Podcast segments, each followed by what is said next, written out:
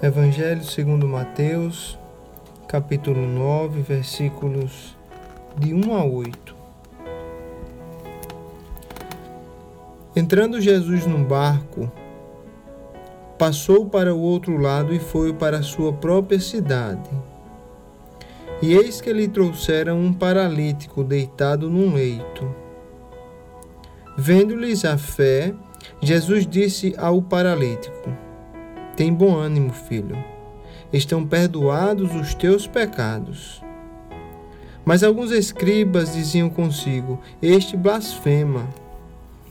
Jesus, porém, conhecendo-lhes os pensamentos, disse: Por que cogitais o mal no vosso coração? Pois qual é mais fácil, dizer: Estão perdoados os teus pecados? Ou dizer: Levanta-te e anda? Ora, para que saibais que o Filho do Homem tem sobre a terra autoridade para perdoar pecados, disse então ao paralítico: Levanta-te, toma o teu leito e vai para a tua casa. E levantando-se, partiu para a sua casa. Vendo isto, as multidões, possuídas de temor, glorificaram a Deus, que dera tal autoridade aos homens.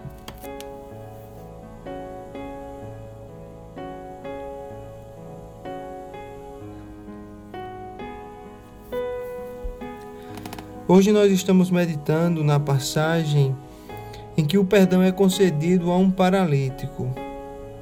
A palavra diz que Jesus entrou no barco e passou para o outro lado e foi para a sua cidade, Nazaré.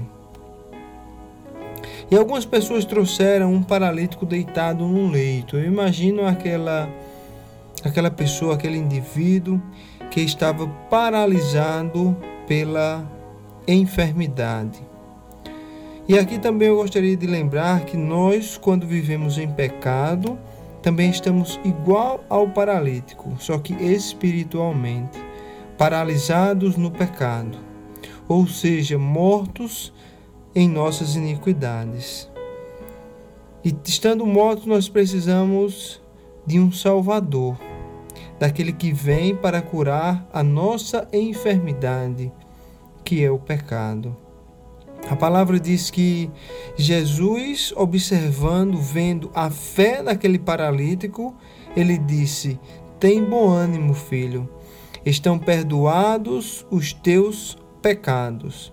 Eu imagino os amigos daqueles paralíticos, daquele paralítico que trouxeram aquela, aquele indivíduo para Jesus na esperança de que Jesus o curasse de uma enfermidade. Mas a primeira resposta do Senhor não foi curar a sua enfermidade carnal, corporal, mas curar a enfermidade espiritual, que eram os pecados que esse paralítico possuía.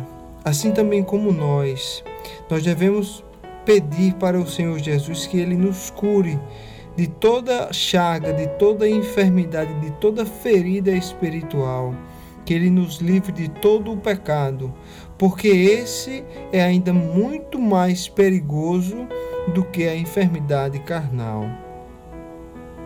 Mas alguns dos escribas diziam entre si que Jesus blasfemava, porque o homem não consegue ver a cura espiritual de outro homem.